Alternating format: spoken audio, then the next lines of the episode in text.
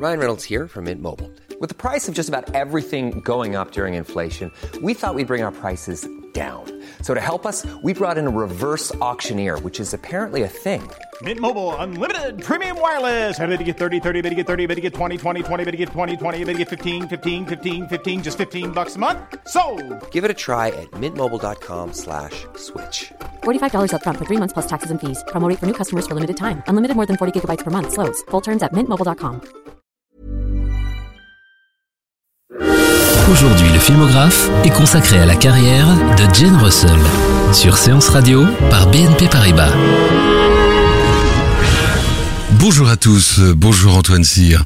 Aujourd'hui, le filmographe de Séance Radio est consacré à une actrice extrêmement talentueuse, en même temps qu'à une femme superbe, peut-être trop d'ailleurs, jamais un Oscar en 27 ans de carrière. J'ai nommé Jane Russell. Oui, Jane Russell, 1m70 et des formes sculpturales, fait partie de ces actrices dont la plastique escamote le talent alors qu'elle savait parfaitement jouer la comédie et qu'elle a incarné des personnages très différents, voire complètement opposés. Par exemple, en 1956, dans Bungalow pour femmes de Raoul Walsh, elle est Mamie Stover, une entraîneuse de cabaret aussi proche de la maison de rendez-vous que le permettait à l'époque la censure hollywoodienne. Cette euh, Mamie Stover est absolument obsédée par l'argent. Rien ne l'intéresse autant que de développer son commerce et d'acheter des immeubles au point qu'elle néglige l'amour de l'homme auprès duquel elle est pourtant heureuse. Ce rôle est aux antipodes de celui que Jane Russell, la même, jouait trois ans plus tôt, en 1953, dans Les hommes préfèrent les blondes de Howard Hawks, où elle partageait l'affiche avec Marilyn Monroe. Autant Marilyn incarne, certes avec légèreté, une femme vénale qui ne cherche qu'à faire un mariage d'argent, autant Jane Russell interprète une femme sentimentale pour qui les hommes sont presque plus attirants quand ils sont fauchés. Et alors dans la, la vraie vie, c'était pareil? Euh, dans la vraie vie, en tout cas, c'est un des hommes les plus riches du monde, Howard Hughes, euh, qui a permis à Jane Russell de faire ses débuts au cinéma.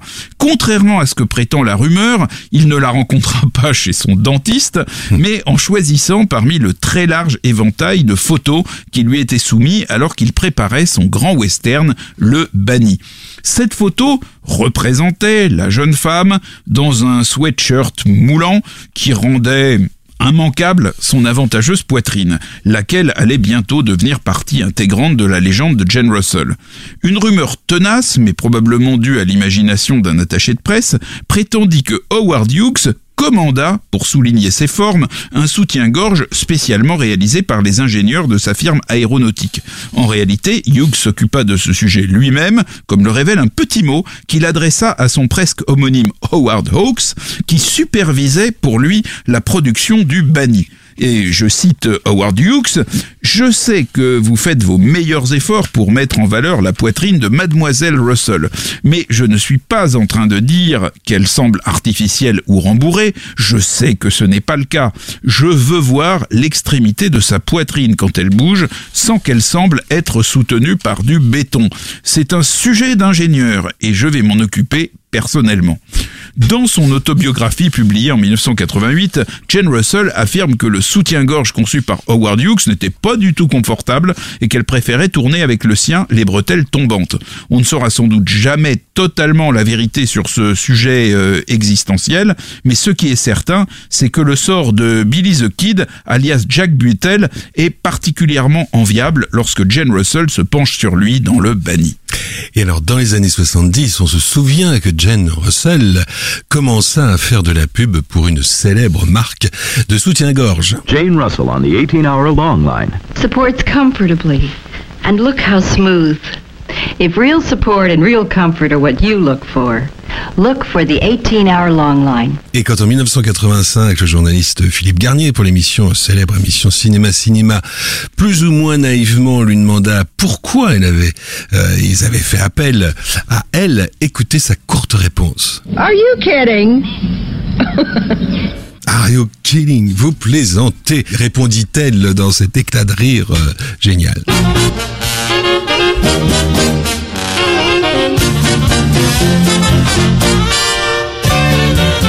Ernestine Jane Geraldine Russell était née dans le Minnesota en 1921. Son père était militaire et sa mère était passionnée de théâtre. Alors qu'elle était enfant, sa famille déménagea au Canada et puis finalement en, Californie. La mère de Jane Russell lui fait donner des leçons de piano. Bientôt, la jeune fille participe assidûment au spectacle théâtraux de son école et à la mort de son père, elle devient réceptionniste chez un pédicure tout en posant pour un photographe du nom de Tom Kelly. Et alors Tom Kelly, c'est celui qui aura le privilège, on peut dire que c'est un privilège, en 1949, de réaliser la plus célèbre photographie sans vêtements de Marilyn Monroe. Parallèlement, euh, Jane Russell fait un bref passage dans les ateliers d'art dramatique de Max Reinhardt, où officiait la célèbre actrice russe Maria Ouspenskaya. L'adorable grand-mère de Charles Boyer dans la première version de Elle et lui de Léo McCarey.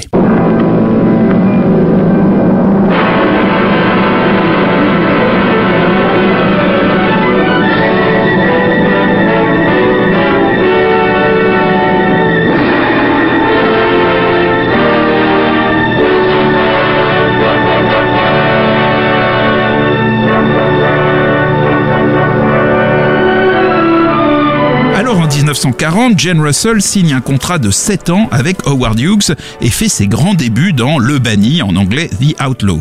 C'est le générique du Banni que l'on entend en ce moment. En fait, c'est la symphonie numéro 6, opus 74, dite la pathétique de notre camarade Piotr Ilyich Tchaïkovski. Jane Russell, dans Le Banni, elle interprète Rio, la fiancée du légendaire Doc Holliday, qui va tomber amoureuse du non moins célèbre Billy the Kid, auquel elle a apporté attention et réconfort alors qu'il était convalescent. Bien que le film ait été tourné en 1941, il n'est diffusé que deux ans plus tard, en 1943, à San Francisco. Pourquoi? Ben Parce que la censure a été heurtée par la, la sensualité provocante de Jane Russell. Elle a exigé 108 coupes dans le film, dont 105 ont été refusées par Howard Hughes, et euh, donc euh, bah, ça a fait scandale. Et, face au scandale, le film va être à nouveau remisé pendant trois ans, et lors de sa ressortie en 1946, toujours à San Francisco, le patron du cinéma qui le diffuse est envoyé en prison pour outrage à la pudeur. Donc quand même, ça plaisantait pas. Euh, mais il n'y a pas de meilleure publicité que le scandale, et finalement, le film passe de ville en ville avec succès jusqu'à sa projection à New York en 1947. Et à Paris à partir de juin 1948. Pourtant, si on regarde Le Banni, on peut se dire que si Jane Russell s'est imposée dans ce film, c'est au moins autant grâce à son visage sensuel, qui est vraiment très très bien filmé dans, dans le film, et à son regard sauvagement sombre, que grâce à ce décolleté si polémique. Chacun de ses mouvements à l'écran est, est vraiment un, un régal dans Le Banni.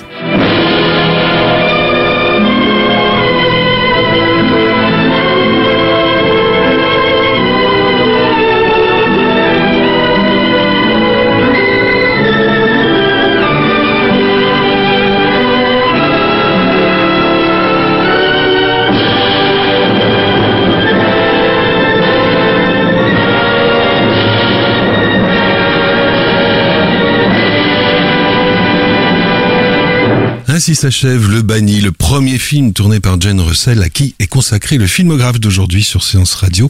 On retrouve tout de suite Antoine Cyr. Une actrice aînée malgré les railleries des humoristes, dont Bob Hope, qui la présente comme The Two and Only Jane Russell. Jane Russell n'en voudra absolument pas Hope, avec qui elle va tourner deux films et qu'elle va trouver encore plus drôle à la ville qu'à la scène. Puis euh, arrive euh, la guerre, hein, on est euh, dans les années 40, euh, et Jane Russell va contribuer à réchauffer le moral des troupes en devenant une des pin-up favorites auprès des soldats américains. Alors pour la petite histoire, Howard Hughes eut pour assistant euh, sur le tournage du Banni un jeune homme d'une trentaine d'années euh, nommé Albert R. Broccoli, le futur fondateur de la saga des James Bond au cinéma. Alors Howard Hughes, il a décidé que les apparitions à l'écran de sa vedette seraient soigneusement comptées. Par exemple, elle va laisser à Rita Hayworth le rôle de Donia Sol dans Arène sanglante de, Ruben Mamoulian et elle ne va pas tourner d'autres films après euh, Le Banni jusqu'en 1946 où elle joue dans L'esclave du souvenir, Young Widow d'un certain Edwin L. Merrin, un film produit par la RKO avec euh, Louis Hayward et Faith Domergue. Dans ce film, elle est une jeune femme qui, après après la mort de son mari, revient à New York pour reprendre son métier de journaliste. Elle a évidemment beaucoup de chagrin. Elle tente de se construire une nouvelle vie et là, elle va rencontrer un soldat dont elle repousse dans un premier temps les avances. Jane Russell aurait dit dans les années 90 que son personnage dans Young Widow, donc jeune veuve, euh, elle aurait dit il aurait dû mourir avec son mari. En 1947, Jane Russell tente de se diversifier et de se lancer finalement avec un certain bonheur, en tout cas pour ce qui nous, nous reste aujourd'hui comme trace de cet enregistrement, dans une carrière musicale. Et, et elle enregistre donc un album qui est intitulé As Long As I Live. Eh bien, figurez-vous que je l'ai retrouvé dans la cave de séance radio. Maybe I can't live to love you as long as I want to. Life isn't long enough, baby. But I can love you as long as I live.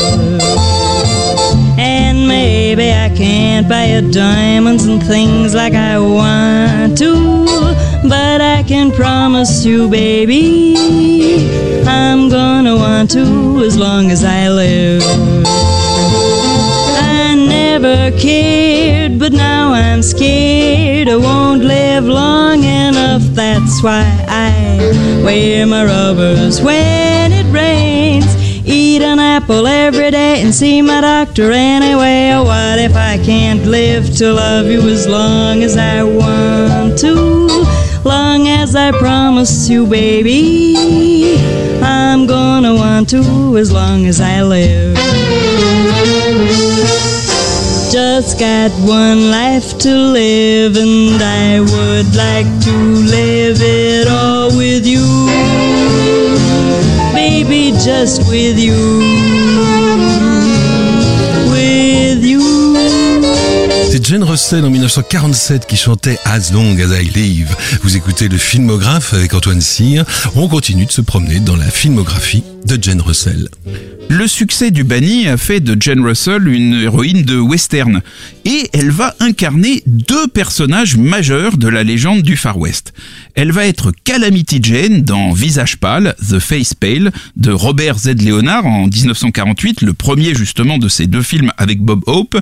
Et puis elle va être Star la même année dans La femme au revolver, Montana Bell de Alan Dwan. Belle Star, c'est une belle veuve de bandit qui est sauvée de la pendaison par un des quatre frères Dalton. Elle est très douée pour le tir. Elle va elle-même devenir une hors-la-loi en concurrence avec les Dalton, mais bientôt un piège lui est tendu par Tom Bradfield, un patron de cabaret qui est interprété par euh, George Brent. Mais elle est rusée, belle star, et euh, elle se fait euh, recruter comme artiste sous une fausse identité dans l'espoir de voler la, trésorerie du cabaret. Elle a parfaitement compris la situation et finalement on a un brillant scénario qui est signé de Horace McCoy et qui pousse les deux héros qui voulaient se piéger mutuellement dans les bras l'un de l'autre. Belle Star s'est éteint la chevelure en blond pour être incognito dans le fameux saloon de, Tom Bradfield, mais Tom Bradfield a aperçu une mèche de ses cheveux bruns alors qu'elle était enturbanée dans sa chambre et il lui a lancé avec ironie peu de femmes peuvent cacher leur superbe toison et rester belles. Jane Russell n'a vraiment pas de chance puisque, comme le banni, mais pour d'autres raisons, des raisons financières, cette fois, la femme au, revolver, tournée euh, à l'automne 48, ne sortira aux États-Unis qu'en novembre 1952. Le début des années 50, c'est la grande époque du film noir et euh, Jane Russell apparaît aux côtés de Robert Mitchum dans deux films RKO. Euh, évidemment, c'est la société de, production particulièrement active dans ce domaine qui venait d'être rachetée par Howard Hughes. Dans Fini de rire, His Kind of Woman en 1951, qui est un film réalisé par John Farrow puis par Richard Fleischer sous la houlette quasi dictatoriale de, de Hughes, Jane Russell incarne une séduisante chanteuse dans le machiavélique jeu de rôle que mafioso interprété par Raymond Burr a bâti autour de Robert Mitchum. L'ironie du sort veut que Robert Mitchum joue ici le rôle d'un personnage parfaitement sobre. À chaque fois qu'on lui propose de l'alcool, il dit non non je bois pas. Et justement, c'est sur le tournage de ce film que Robert Mitchum a pris l'habitude de boire pour tromper son ennui entre les, prises. Parce que comme c'était un tournage très compliqué avec beaucoup d'interventions de Hughes, ben, il y avait beaucoup d'attentes et donc le, le camarade Robert Mitchum avait l'habitude de, siroter pendant ce temps-là. Le couple que forment les deux acteurs, en tout cas Robert Mitchum et Jane Russell, est particulièrement brillant et il va être reformé l'année suivante pour Le paradis des mauvais garçons, Macao, de Joseph von Sternberg. Et quand elle sera interviewée à Macao, justement, par l'équipe de Cinéma Cinéma, euh, Jane Russell va être très dure avec ce film. Ils auraient pu trouver mieux pour Mitchum et Russell, dit-elle. Et quand Philippe Garnier, le journaliste, lui fait remarquer que quand même, il y avait euh, Joseph von Sternberg à la réalisation, elle pouffe et elle dit Pauvre Joe von Sternberg, il était déjà bien dépassé à cette époque. Kisses and tears, that's all our love is. It's nothing but kisses and tears. When I kiss you, there is no reaction. You're too busy with addition and subtraction. Kisses and tears. It's up to you if we laugh or we cry through the years. Unless you trust me whenever a doubt appears, your future with me will continue to be kisses and tears. Kisses and tears. Kisses and tears. Côté comédie, on a vu Jane Russell en 1951 aux côtés de Frank Sinatra et Groucho Marx dans Une 22. Donc là, Une 22, il y a trois points de suspension. hein, ça, c'est le titre français. Vous imaginez ce, qu'a- ce que veulent dire les trois points de Non, je suspension ne sais pas. Et le titre américain, lui, c'était Double Dynamique. Et on vient d'entendre justement Jane Russell et Frank Sinatra, une chanson du film Une 22, justement, Kisses and Tears. Et puis, c'est en 1953 que Jane Russell est prêtée par Hughes à la Fox. Et là, elle va s'illustrer en formant avec Marilyn Monroe le génial tandem des deux jeunes filles de Little Rock dans Les hommes préfèrent les blondes d'Howard Hawks. We're just two little girls from Little Rock. Cette comédie, qui se déroule presque entièrement sur le paquebot reliant New York à Cherbourg, permet certes à Marilyn Monroe de briller, désinhibée dans un rôle de sotte, pas si sotte que ça, obsédée par l'idée de faire un grand mariage d'argent. Mais Jane Russell est également très drôle. Elle incarne un personnage qui réclame peut-être davantage de présence et de finesse, celui de l'amie qui a un peu moins de succès pour la seule raison qu'elle est brune. Mais cette brune, elle est particulièrement divertissante dans la scène de tribunal où elle s'est teinte en blond pour se faire passer pour Marilyn. C'est un vrai numéro d'actrice. Visiblement, Howard Hawks avait été beaucoup plus impressionné par Jane Russell que par Marilyn Monroe. Bertrand Tavernier explique que quand un journaliste interviewait justement Howard Hawks à propos de Marilyn, eh bien Hawks répondait invariablement Jane Russell est un- une fille formidable. Alors le journaliste en remettait une louche, disait et Marilyn? Et Howard Hawks répondait Jane Russell est une fille formidable. Eh bien, c'est évidemment dans Les hommes préfèrent les blondes que Marilyn Monroe chante le fameux Diamonds are girl's best friend. Mais Jane Russell aussi chante cette chanson, c'est à la fin, au tribunal, elle est en blonde. A kiss on the hand may be quite continental, but diamonds are a girl's best friend. A kiss may be grand, but it won't pay the rental on your humble flat or help you at the automat. Men grow cold as girls grow old, lose our charms in the end. Square cut or pear shapes, these rocks don't lose their shape. Diamonds are a girl's best friend. Tiffany's. Cartier's.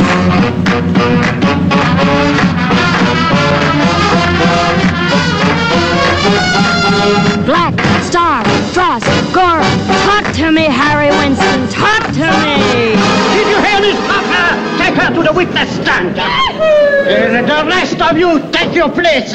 Et le monsieur que vous entendez là, c'est Marcel Dalio qui joue le rôle du juge et que l'on entend à la fin de cette scène. C'est Jane Russell que vous venez d'entendre dans Les hommes préfèrent les blondes. Après Les hommes préfèrent les blondes, il y aura un match retour intitulé Les hommes épousent les brunes avec Jane Russell, mais sans Marilyn Monroe. C'est un film de Richard Sale et c'est là Jane Crane, encore une très belle femme, mais dans un style plus menu, qui partage l'affiche avec euh, Jane Russell, par ailleurs productrice du film. Oui, et il s'agit pas du tout d'une suite, hein, c'est d'autres personnages. Enfin, les personnages sont différents. Elles sont sœurs d'ailleurs dans ce film. Et si euh, Jane Russell avait euh, produit Les hommes épousent les brunes, c'est parce qu'elle avait fondé sa société de production, la Rustfield Productions, avec son premier mari, l'ancien footballeur américain Bob Waterfield. Qu'elle avait épousé 12 ans plus tôt. Les hommes épousent les brunes a été en grande partie tourné à Paris. D'ailleurs, le film a été parfois exploité en Europe sous le titre À Paris tous les quatre.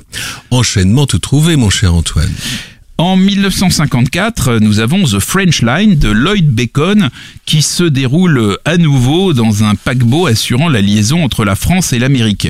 Alors c'est un film musical qui est produit par la RKO parce que Hughes, euh, il a prêté euh, Jane Russell euh, à la Fox qui a fait un énorme succès. Donc cette fois-ci, il aimerait bien rééditer pour son compte le succès des hommes préfèrent les blondes et il va même recruter la nièce d'Anita Loos qui était l'écrivain dont un roman avait inspiré le film de The French Line est célèbre car c'est un des derniers films à montrer Jane Russell dans un maillot de bain euh, une pièce, avec cependant de larges échancrures dans le maillot dans lequel elle exécute un numéro très provocateur intitulé Looking for Trouble. Howard Hughes avait initialement prévu de revêtir sa protégée d'un simple bikini, mais elle avait refusé, affirmant qu'elle se sentait toute nue. Finalement, la différence entre un deux pièces et une pièce très spéciale n'est pas flagrante et The French Line eut les pires difficultés avec les très sourcilleux membres du bureau de censure. Et en plus, The French Line fut tourné en relief et une publicité de l'époque montrait Jane Russell dans ce fameux maillot de bain avec le slogan Jane Russell en 3D. Vous avez besoin qu'on vous en dise plus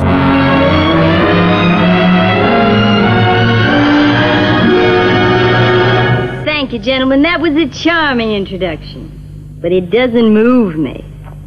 And I want to go. Boys?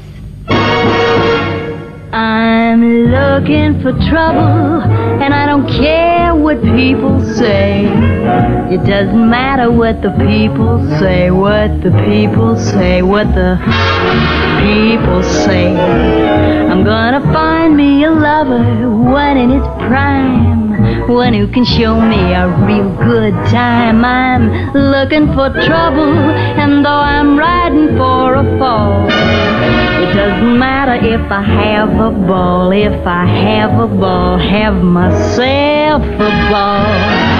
I'm gonna rock all the rafters, do it upright. I'm gonna raise a little Fahrenheit. I'll melt all the snow in Alaska till it steams like the tropical Amazon. I'm gonna pop all the corn in Nebraska. If he's shy, it's goodbye. If he's brave, bring him on.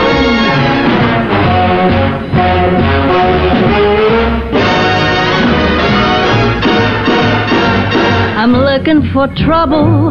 I'm gonna throw the book away. Be unpredictable from day to day in every way I can. So this Cinderella's looking for a fella who'll tell her what she's sweeter than. Looking for trouble, won't mind the trouble if trouble looks like a man. All I need is a man. Any type, any style, just so he's a man. Now he can be short, tall, or elongated. He can be thin, muscular, obese. That's facts, you know. Any direction will do. He can be sweet, sensitive, intelligent, a little coy, but not a boy. Now, uh, don't get me wrong, 17 to 70 will do. It ain't the age, it's the attitude. However, there is one requisite I must make. He has to be breathing. So bring him on. Stand back. And watch my own private chemical reaction start to work, and I'll melt all the snow in Alaska till it steams like the tropical Amazon. I'm gonna pop all the corn in Nebraska. If he's shy, it's goodbye. But if he's brave, bring him on.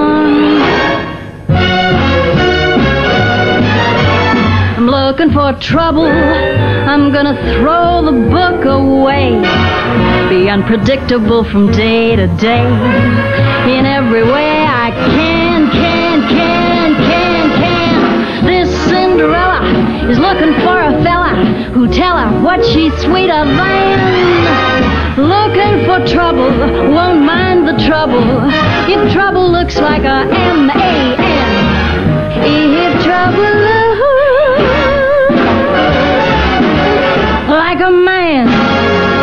Looking for Trouble, c'était Jane Russell dans The French Line, le film de Lloyd Bacon, dans lequel Kim Novak faisait ses débuts à l'écran. C'était 4 ans avant Sueur froide d'Hitchcock. Vous écoutez le filmographe sur Séance Radio. On retrouve tout de suite Antoine Cyr, toujours en compagnie de Jane Russell. On reverra quand même Jane Russell en maillot de bain, d'abord en 1955 dans La Vénus des mers chaudes de John Sturges, puis dans un film magnifique avec en toile de fond l'attaque de Pearl Harbor, Bungalow pour femmes, en, anglais The Revolt of Mamie Stover, encore un titre très très différent du titre euh, original. Euh, c'est un film de Raoul Walsh en 1956. Alors, euh, Bungalow pour femmes, c'est l'histoire d'une femme, Mamie Stover, qui cherche obsessionnellement à faire fortune. Alors, elle a été chassée de San Francisco pour probable fait de prostitution et elle rejoint Hawaï et un cabaret où les soldats viennent boire en tête à tête avec les actrices dans de petits salons privés. Enfin, ça, c'est ce qu'on voit au cinéma. Elle rencontre l'amour en la personne de Richard Egan, euh, qui joue un écrivain qui est appelé sous les drapeaux, mais l'appétit du gain va être plus fort que cet amour.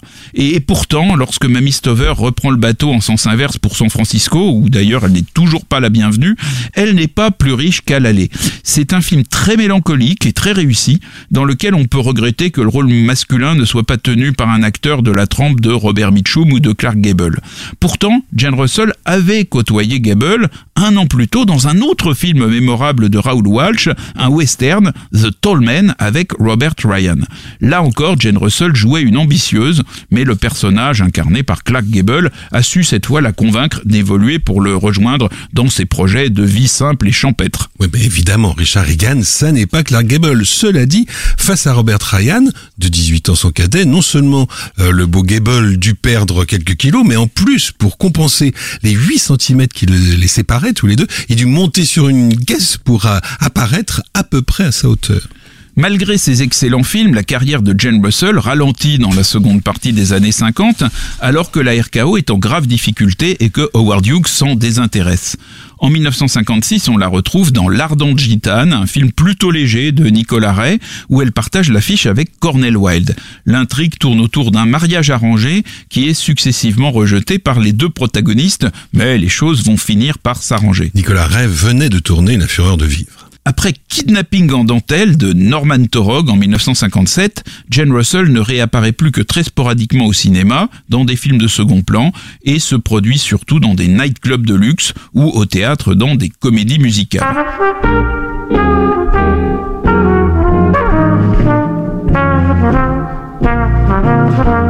En 1967, elle divorce de son premier mari et épouse Roger Barrett, mais celui-ci décède précipitamment deux mois et demi après leur mariage. Roger Barrett euh, était comédien et il avait envisagé, ils avaient envisagé de partir ensemble en tournée avec Hello Dolly. Eh oui, mais bon. Euh, Jane Russell va se remarier une troisième fois en 1974, après un dernier long métrage au cinéma, La loi du talion en 1970 de Robert Clouse. Jane Russell met fin à sa carrière d'actrice pour se consacrer à sa famille et à une association dans laquelle elle a milité pendant des décennies pour faciliter l'adoption d'enfants, notamment étrangers, par des, des familles américaines. Elle a même contribué à assouplir la législation américaine sur ce sujet. Jane Russell a adopté trois enfants. Il faut dire qu'un avortement clandestin l'avait rendue stérile quand elle avait 18 ans. Elle était très religieuse au point d'avoir essayé de convertir Marilyn pendant le tournage des Hommes préfèrent les blondes, ce à quoi Marilyn répondit parodie en essayant euh, d'initier, sans plus de succès d'ailleurs, sa partenaire à Freud. La publication de son autobiographie aidait Jane Russell à entretenir son statut d'icône de l'âge d'or d'Hollywood. Elle aura quelques problèmes avec l'alcool, mais elle va s'éteindre quand même en 2011 à l'âge respectable de 89 ans, avec la satisfaction d'avoir tourné dans quelques très grands films de l'histoire du cinéma, mais avec sans doute le regret que sa plastique un peu envahissante l'ait empêché d'obtenir davantage de rôles susceptibles de valoriser ses talents d'actrice qui étaient tout à fait réels. Merci Antoine. Le filmographe vous a été présenté par Antoine Cyr et Laurent Bourdon sur Séance Radio par BNP Paribas.